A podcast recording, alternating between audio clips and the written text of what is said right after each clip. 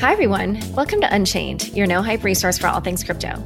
I'm your host, Laura Shin, author of The Cryptopians. I started covering crypto seven years ago, and as the senior editor at Forbes, was the first mainstream media reporter to cover cryptocurrency full time. This is the March 3rd, 2023 episode of Unchained. Branching out from just being a podcast, Unchained has launched a new website complete with more breaking crypto news, educational articles for those just getting started, how to guides, and videos. Check it out at unchainedcrypto.com to find answers to all your crypto questions. With the Crypto.com app, you can buy, earn, and spend crypto in one place. Download and get $25 with the code LAURA, link in the description. Hey, Unchained listeners. As you know, it's hard keeping up with the fast paced world of crypto, so we've got just the thing for you. Subscribe to our free Unchained daily newsletter at unchainedcrypto.substack.com. You'll get the latest crypto news and original articles from our reporters, as well as summaries of other happenings and bullet points, plus our meme of the day, all curated and written by our amazing team. It's still your no hype resource for all things crypto, just in newsletter form. Sign up at unchainedcrypto.substack.com. Again, the URL is unchainedcrypto.substack.com. Ever wanted to use DeFi without being tracked? Railgun is a leading DeFi privacy solution on Ethereum, BSC, Arbitrum, and Polygon. Shield your funds and use them privately in your favorite DeFi apps, while Railgun's cutting edge zero knowledge system encrypts your data from public view. Yes, that includes DEX trading. Visit railgun.org or use the Railway app at railway.xyz. Today's guest is Muneeb Ali, co creator of Stacks. Welcome, Muneeb. Great to be here. Nice to have you back. So, the last couple months, NFTs and Bitcoin, aka Bitcoin ordinals, have really taken off. And they're consuming large amounts of block space, um, for instance, up to 70% at times. There's been more than a quarter million created, and they've been the source of $1.4 million in fees on the Bitcoin blockchain. They've even stirred some controversy. But first, before we dive into all that, let's make sure everybody listening just is on the same page. What are ordinals and how do they work? Yeah, so I think um, NFTs on on Bitcoin are not something new. Um, actually, NFTs started on the Bitcoin blockchain with the counterparty back in 2015 era or so. The the more popular uh, series that came out at that time was the Rare Pepes. I think people might be more familiar with the Rare Pepes than Counterparty, the protocol uh, through which it was it, it, they were minted. And so I think in many ways, um, what, what we have seen is that since the launch of Ethereum, like really when Ethereum started taking off in 2017, and then other chains that came around, a lot of the activity around DeFi or NFTs sort of like shifted uh, to Ethereum and, and other chains. And I think Bitcoin, because it's sort of like very simple at the base layer uh, and it's uh, optimized for just being money, uh, we, we haven't seen a lot of these use cases on the Bitcoin blockchain. That doesn't mean they're not possible right? Like they're entirely possible. And Ordinals has sort of like revived the interest in, in Bitcoin NFTs. So I sort of look at them as, uh, in, in, a way, kind of like counterparty 2.0, right? Like there has been a big gap in the middle. Uh, and uh, ordinal theory itself is very, very fascinating. Uh, what it sort of says is that uh, usually we think of Bitcoin and also the smallest unit of Bitcoin called the Satoshi as fungible, right? So you, it doesn't matter like which Bitcoin you have or which Satoshi you, you have. So the ordinal theory uh, gives a new lens to how you look at the blockchain data. And you can actually sort these uh, Satoshis in a sequence. And the idea is that some of them might be more rare uh, than others. Like, for example, uh, what if a Satoshi that came out right after a halving block, right? Halving happens only every four years. So it might have a special meaning to, to somebody and it is different from other Satoshis. So once you can start sequencing, or, um, uh, are sort of like separating satoshis from each other. That's one part of the ordinal theory. And the second part is that you can use them. So now, you know, you, you, you are saying like, hey, this Satoshi is unique. I can use that to inscribe something on the blockchain. And inscribing is basically putting some data on, on the chain and you own that data through the ownership of, of the Satoshi. And that's how people basically the, the first obvious thing people tried inscribing are the the usual NFTs, the monkey pictures, the other fun stuff that that uh, you all love out there. And seeing that on the Bitcoin blockchain is sort of like uh, has revived the the interest in building on Bitcoin in a in a major way. Yeah. Um, one thing that fascinated me was that in order to create these, um, essentially the protocol puts a serial number on every Satoshi, uh, which um, is just a kind of a remarkable and, and uh, a really fascinating idea. Um, so, can you just talk a little bit about that and how that works? Because um, obviously, I think people have a certain conception of how NFT should work from Ethereum, but on Bitcoin, it's very different. Yes. So, I think digging a little bit deeper into how the Bitcoin blockchain works versus versus Ethereum, uh, they're they're very different models. Bitcoin uses this uh, UTXO model, where uh, effectively how you prove to somebody that you have Bitcoin is that there's a sequence of transactions where you receive these unspent outputs. And so there's a log of like exactly what uh, UTXO was going from one address to the other. Right. In in Ethereum, it's an account based model, right? So your account basically gets credited. So there's no tracking of actual uh, unique ETH uh, happening uh, in, in, as a as a log in the in the in the chain right? So is, these are different models, and people would argue that in many ways the account model is more efficient, like it's easier to program with uh, with smart contracts and so on. But the UTXO model has like this unique feature you can actually track like even individual satoshis all the way back to their genesis. And I think I really like the analogy you use that it's like putting a sequence number. If you look at even banknotes, they do have a sequence number on it, even though people think of, of uh, you know dollars as fungible. I don't I don't care about a particular five dollar bill, but there might be certain bills that have uh, some meaning to you. Maybe the the first ever twenty dollar bill you got uh, at your internship, and you still have it saved uh, or framed in, uh, in, in your house. I think a similar thing is happening with uh, with with ordinal theory that it's giving these sequence numbers, the serial numbers to to satoshis, and and you can come up with your own serial numbers if you want, right? Like this ordinal theory is like one view or one lens on it but because I think it's like a, it's like social consensus. If enough people start following this particular version of looking at the serial numbers, then that becomes the dominant format. And right now, like give just given the interest level and amount of like builders kind of like coming in and, and building all sorts of services and wallet support for ordinals, it seems like, you know, this is the one that, that might actually take off. Yeah. And uh, just for listeners who don't know, UTXO, it's unspent transaction output. And one other thing that I found fascinating is that these NFTs, in a way, sort of like work the way that a lot of people who don't know the technicals of NFTs think they should work, meaning that the actual um, quote unquote underlying image or um, you know whatever the the NFT is based on is actually placed on the Bitcoin blockchain. Whereas uh, in Ethereum, there's like an external pointer to the location elsewhere, and that can cause a whole host of issues. So, how is it that the Bitcoin blockchain is able to host all this data?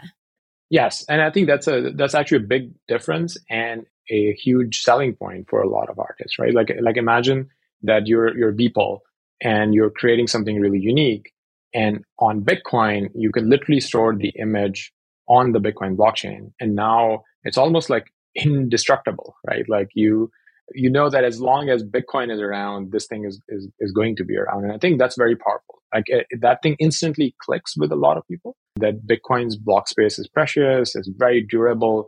As soon as you put something out there, it's probably the most indestructible media on the planet in a way, right? And, and, and I think that, that is uh, attracting a lot of people to this. And I, this, this is, this is a big difference in terms of like technically how this works.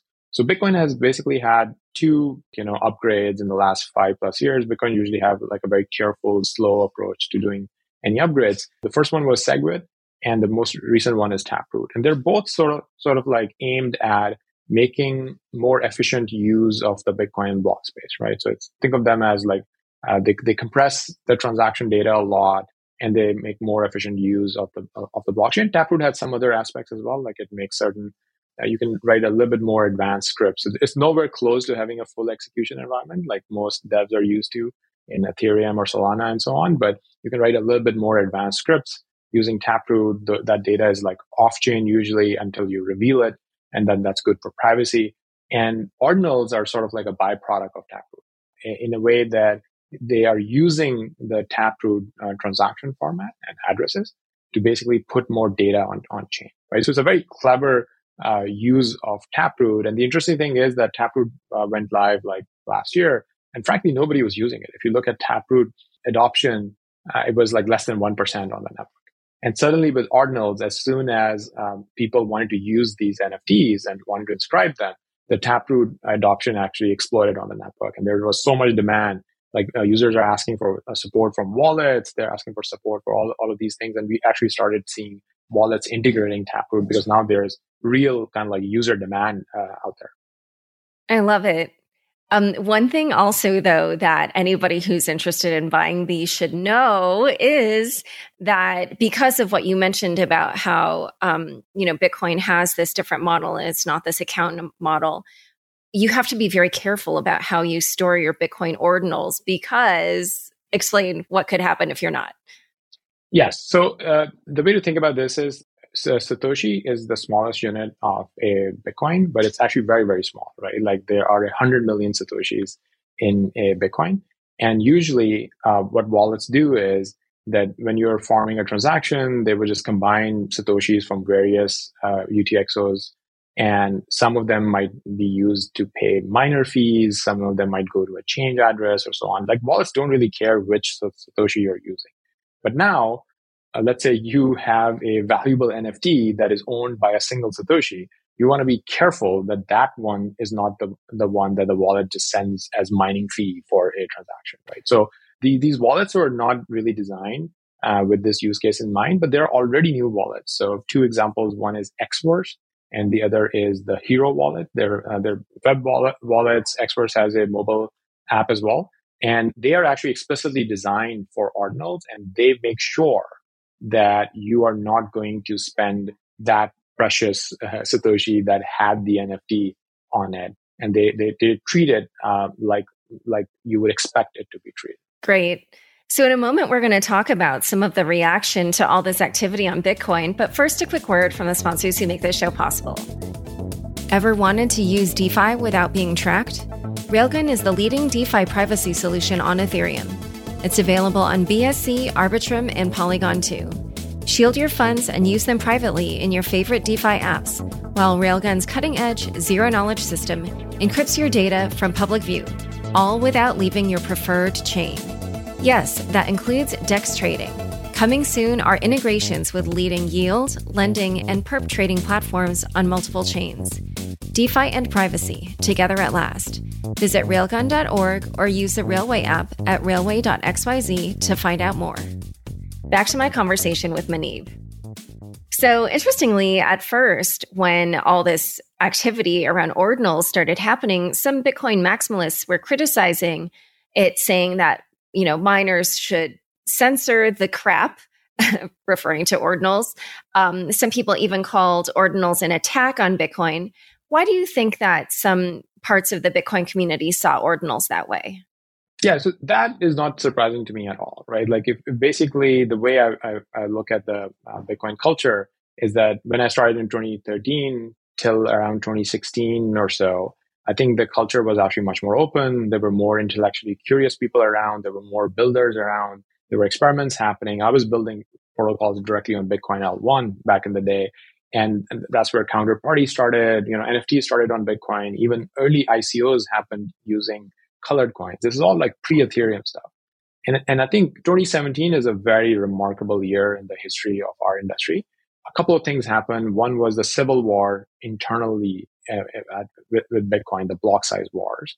And over there, the argument was that, hey, block size is very, very precious. Only use it for money. Keep the block size small because it's good for decentralization, which I actually agree with, right? Like you should keep, keep the block size small. And a lot of the builders sort of like went to Ethereum, not only because it was easier to program there, it had a full execution environment, a full programming language, but also the culture. Like it embraces experimentation, it sort of like encourages it and so on. So for the last four or five years, the shift in Bitcoin community has been that a lot of actually non-technical people, very few of them are technical. They're mostly like, you know, Twitter influencers or podcasters who don't really understand technology that well, don't really even use Bitcoin their voices became more magnified in the Bitcoin uh, community. And they're usually sort of like naysayers, right? Like they're, they're saying all of these use cases uh, don't make any sense. Money is the only use case. So by default, I think their reaction to anything new is sort of like rejected.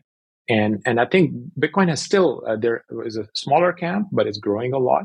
And that's the camp of Bitcoin builders. Uh, and they're very different. They actually use Bitcoin. They treat it as an open source project and a technology, not a religion. Right. And they, and, and those folks are always kind of like, you know, much more forward thinking, excited about any experimentation and use and, and so on. So I, I think one really interesting thing that's happening is that the, the sort of like the maximalist religious camp obviously came out and, and was, was opposed to this use. But if you look at the arguments, they sort of like don't make sense because over here, ordinals are resulting in higher um, fee markets, which is good for Bitcoin mining. It's actually really good for long-term security of Bitcoin. One of the biggest criticisms is you know, uh, in the next 10 to 15 years, when the Coinbase rewards the newly minted Bitcoin, it goes down a lot. What's going to happen to the Bitcoin security? And this is the first real data point where we have seen a sustainable sort of a use case that is actually giving more revenue to miners. And if this takes off or there are better trading markets that start taking off, other use cases that start taking off, then you have a more clear shot at uh, sustaining the type of fee market that let's say Ethereum has, which can be enough to sustain the security budget of Bitcoin in some ways, like uh, ordinals are not just interesting from a technology perspective, but even from Bitcoin culture perspective, the spotlight has actually shifted to the builders community. Like their their Twitter spaces are getting a larger audience, right? Like they they're having more of a say in the Bitcoin community, and I think I think that's a very very healthy healthy change generally uh, in Bitcoin. Yeah, and I would say that this is also almost like the next development after over the last maybe like eight or nine months, there's started to be a lot of pushback against the maxis. And I've covered this on the show, I think twice, um, once with Eric Wall and Udi Wertheimer, once with Udi and Lynn Alden. And then also um, there was a, a, discussion about Bitcoin security between Eric Wall and Justin uh, Bons. So people should check those out because it's definitely been a developing story for quite a while. And I feel like for a while, the maxis were very dominant and people were unwilling to speak out against them.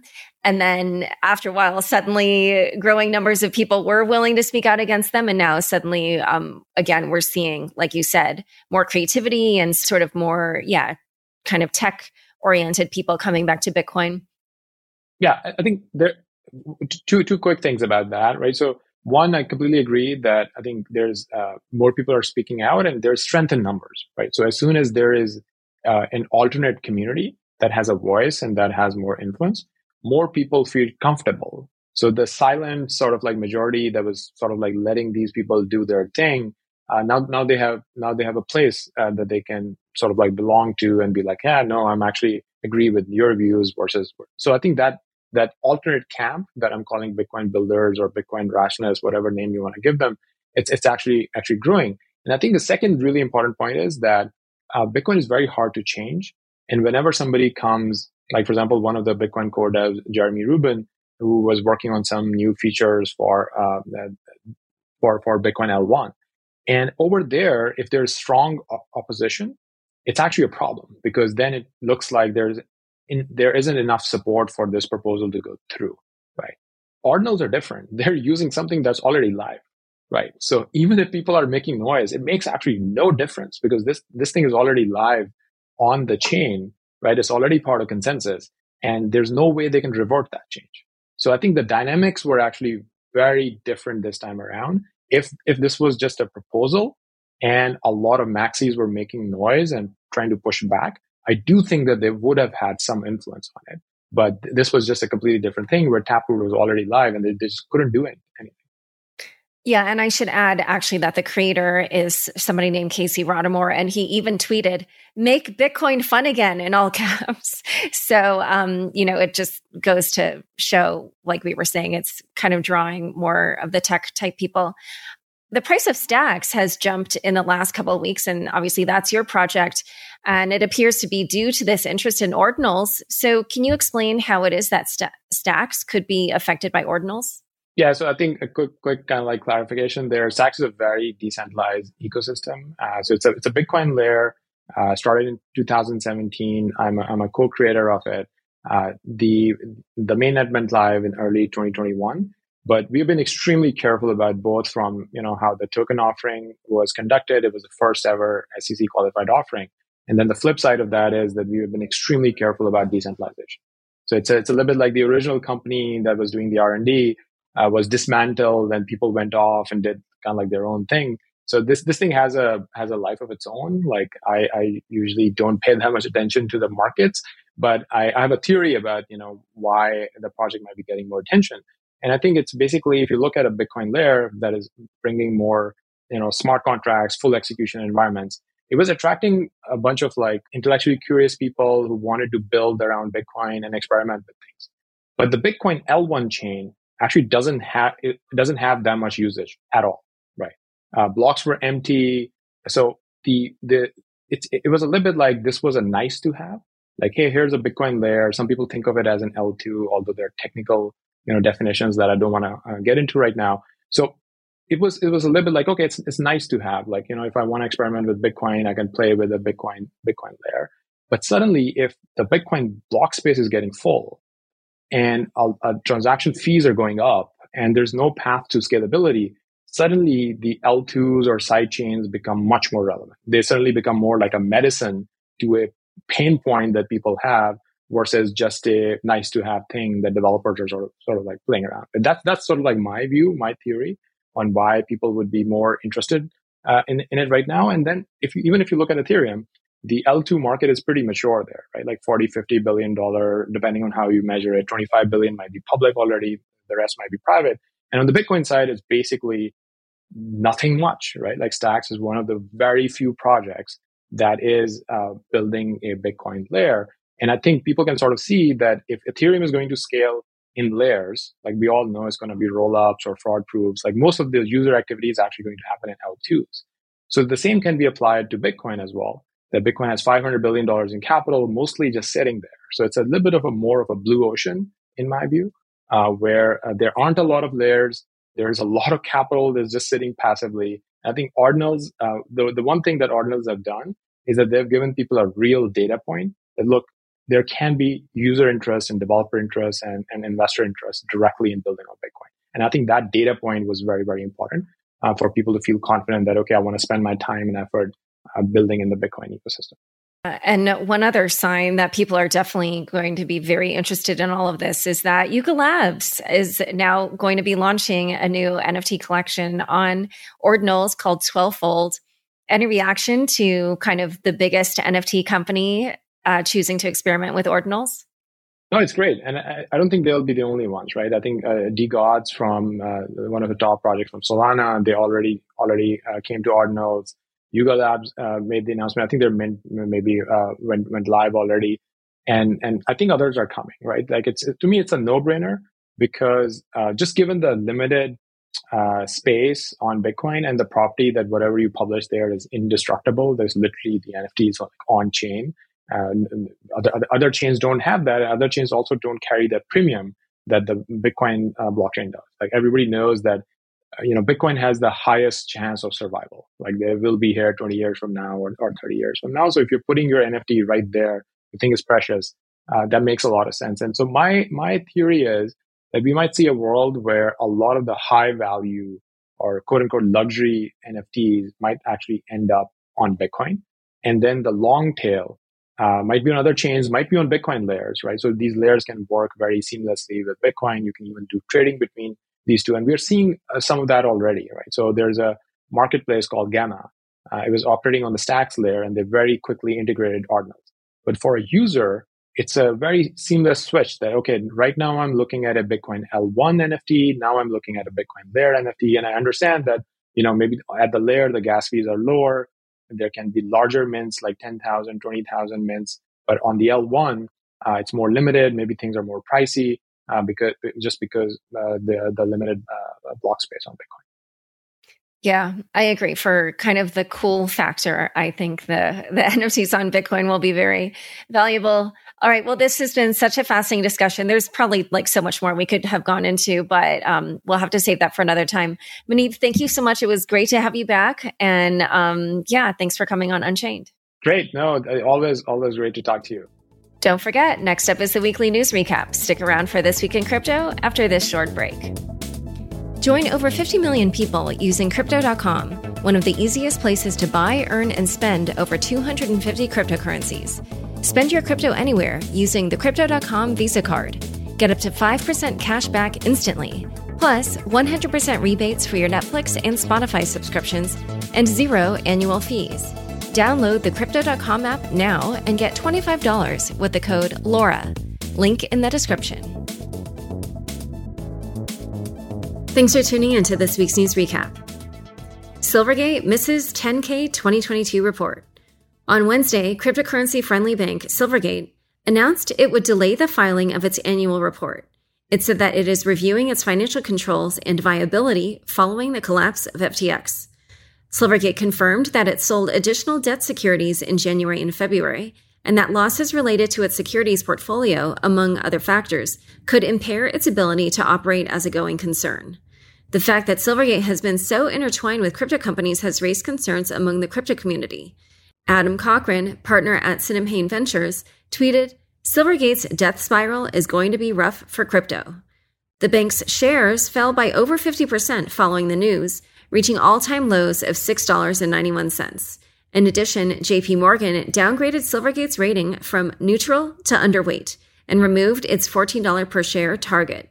Only hours after the company disclosed they were not filing its 10K form, Coinbase announced that it had stopped using Silvergate to handle dollar payments for its prime customers, citing an, quote, abundance of caution. Instead, the exchange has shifted to Signature Bank. Coinbase said that it has had only minimal exposure to Silvergate. While the exchange did not disclose the reason behind the switch, it may have been driven by a desire to avoid any potential fallout if Silvergate goes under. Following Coinbase's move, many other companies, including Circle, Paxos, Crypto.com, which disclosure is a sponsor of Unchained, Bitstamp, Cboe Digital Markets, and Gemini, also decided to stop doing business with Silvergate. FTX's former director of engineering faces fraud charges. Former FTX director of engineering, Nishad Singh, was charged with fraud by both the U.S. Securities and Exchange Commission and the Commodity Futures Trading Commission after entering a guilty plea in federal court. The charges allege that Singh conspired to defraud FTX's investors and users. The CFTC claimed that Singh created features in FTX's code that allowed Alameda Research to gain an unfair advantage on the exchange, including an unlimited line of credit and exemption from the exchange's auto liquidation function. Singh also allegedly moved Alameda's $8 billion in liabilities to a fake customer account on FTX's systems, effectively hiding Alameda's negative balance. The SEC's complaint adds that Singh falsely characterized $50 million transferred from another entity as revenue. Singh allegedly withdrew hundreds of millions of dollars for personal use from FTX, despite knowing about the commingled funds between Alameda and FTX. In light of his charges, Singh has decided to collaborate with prosecutors investigating former CEO Sam Bankman Fried. In related news, SBF's lawyers asked for more time to negotiate his bail terms and find a technical expert to educate the court on his use of a VPN. Coinbase to suspend trading of BUSD. Coinbase has decided to halt trading of Binance USD or BUSD due to the stablecoin not meeting the exchange's listing standards. The suspension is set to take effect from March 13th.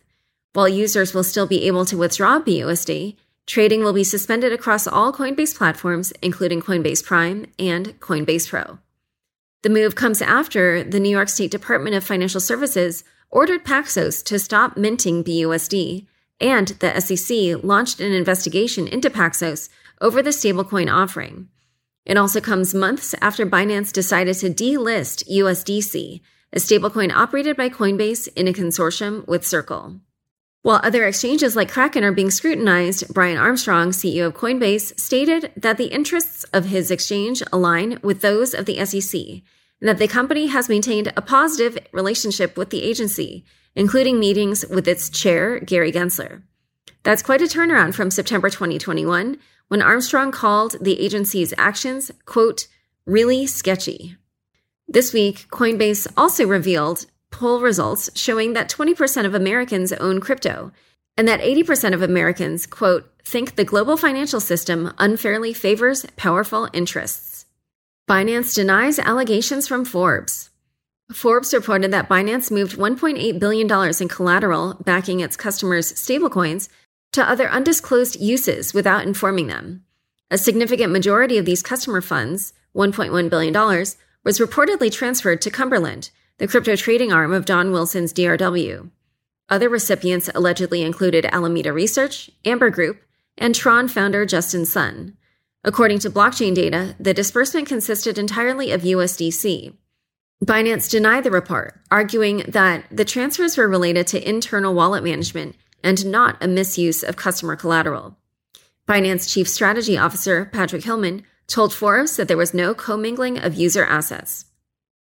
The Wall Street Journal reports that three U.S. Senators, Elizabeth Warren, Chris Van Hollen, and Roger Marshall, sent a bipartisan letter to Binance CEO Changpeng Zhao asking for details on the crypto exchange's money laundering controls.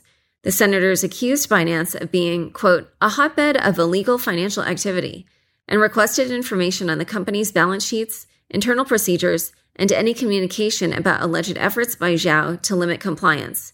The letter also claimed that Binance and its affiliates have, quote, purposefully evaded regulators, moved assets to criminals and sanctions evaders, and hidden basic financial information from its customers and the public. SEC issues subpoenas for Robinhood. In its latest SEC filing, popular trading platform Robinhood revealed that it was subpoenaed by the agency regarding its supported cryptocurrencies, custody of crypto assets, and platform operations.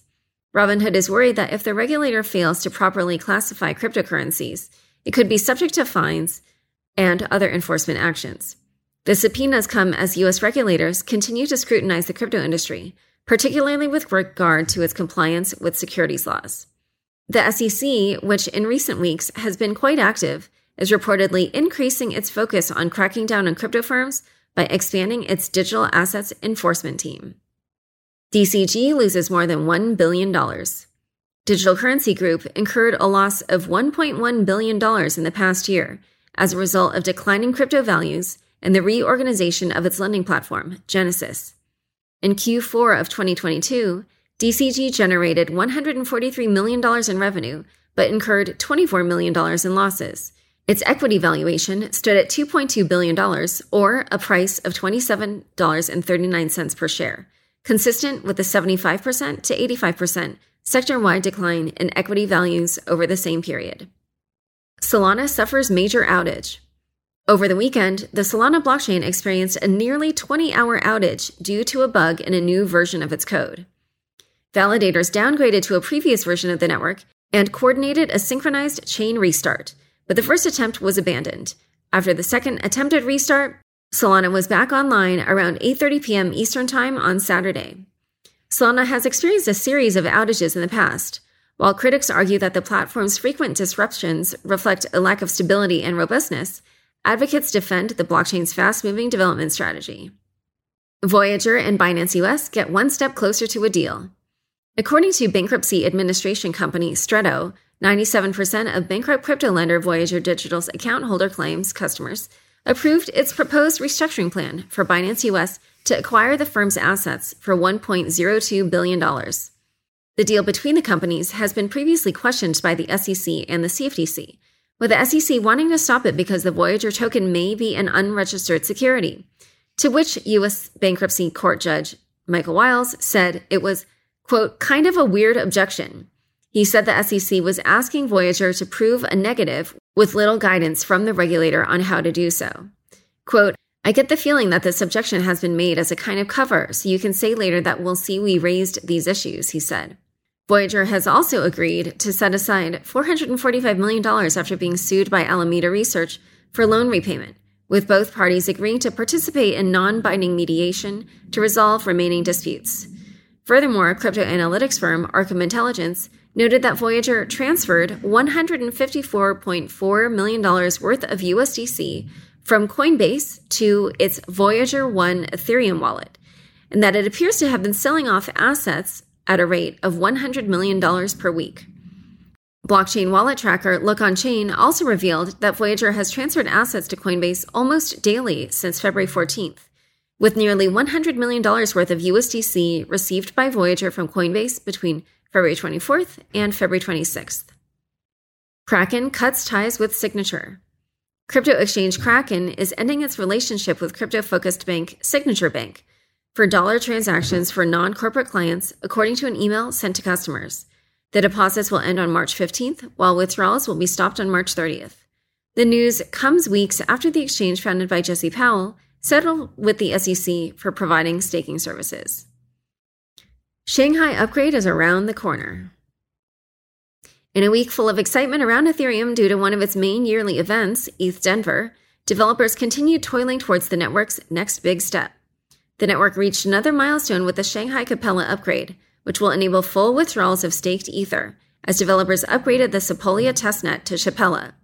Developers have also set March 14th as the date to test the upgrade on the Goerli testnet, which will be the last step before going to mainnet. Moreover, the blockchain enabled easier recovery of crypto in the event of lost private keys through the activation of account abstraction, implemented through a secure smart contract called Entry Point, formerly known as ERC 4337. Time for fun bits. The FTX drama is certainly the gift that keeps on giving. This week, Ginny Hogan, Unchained social media manager, gives us her take on Nishad's cooperation with prosecutors.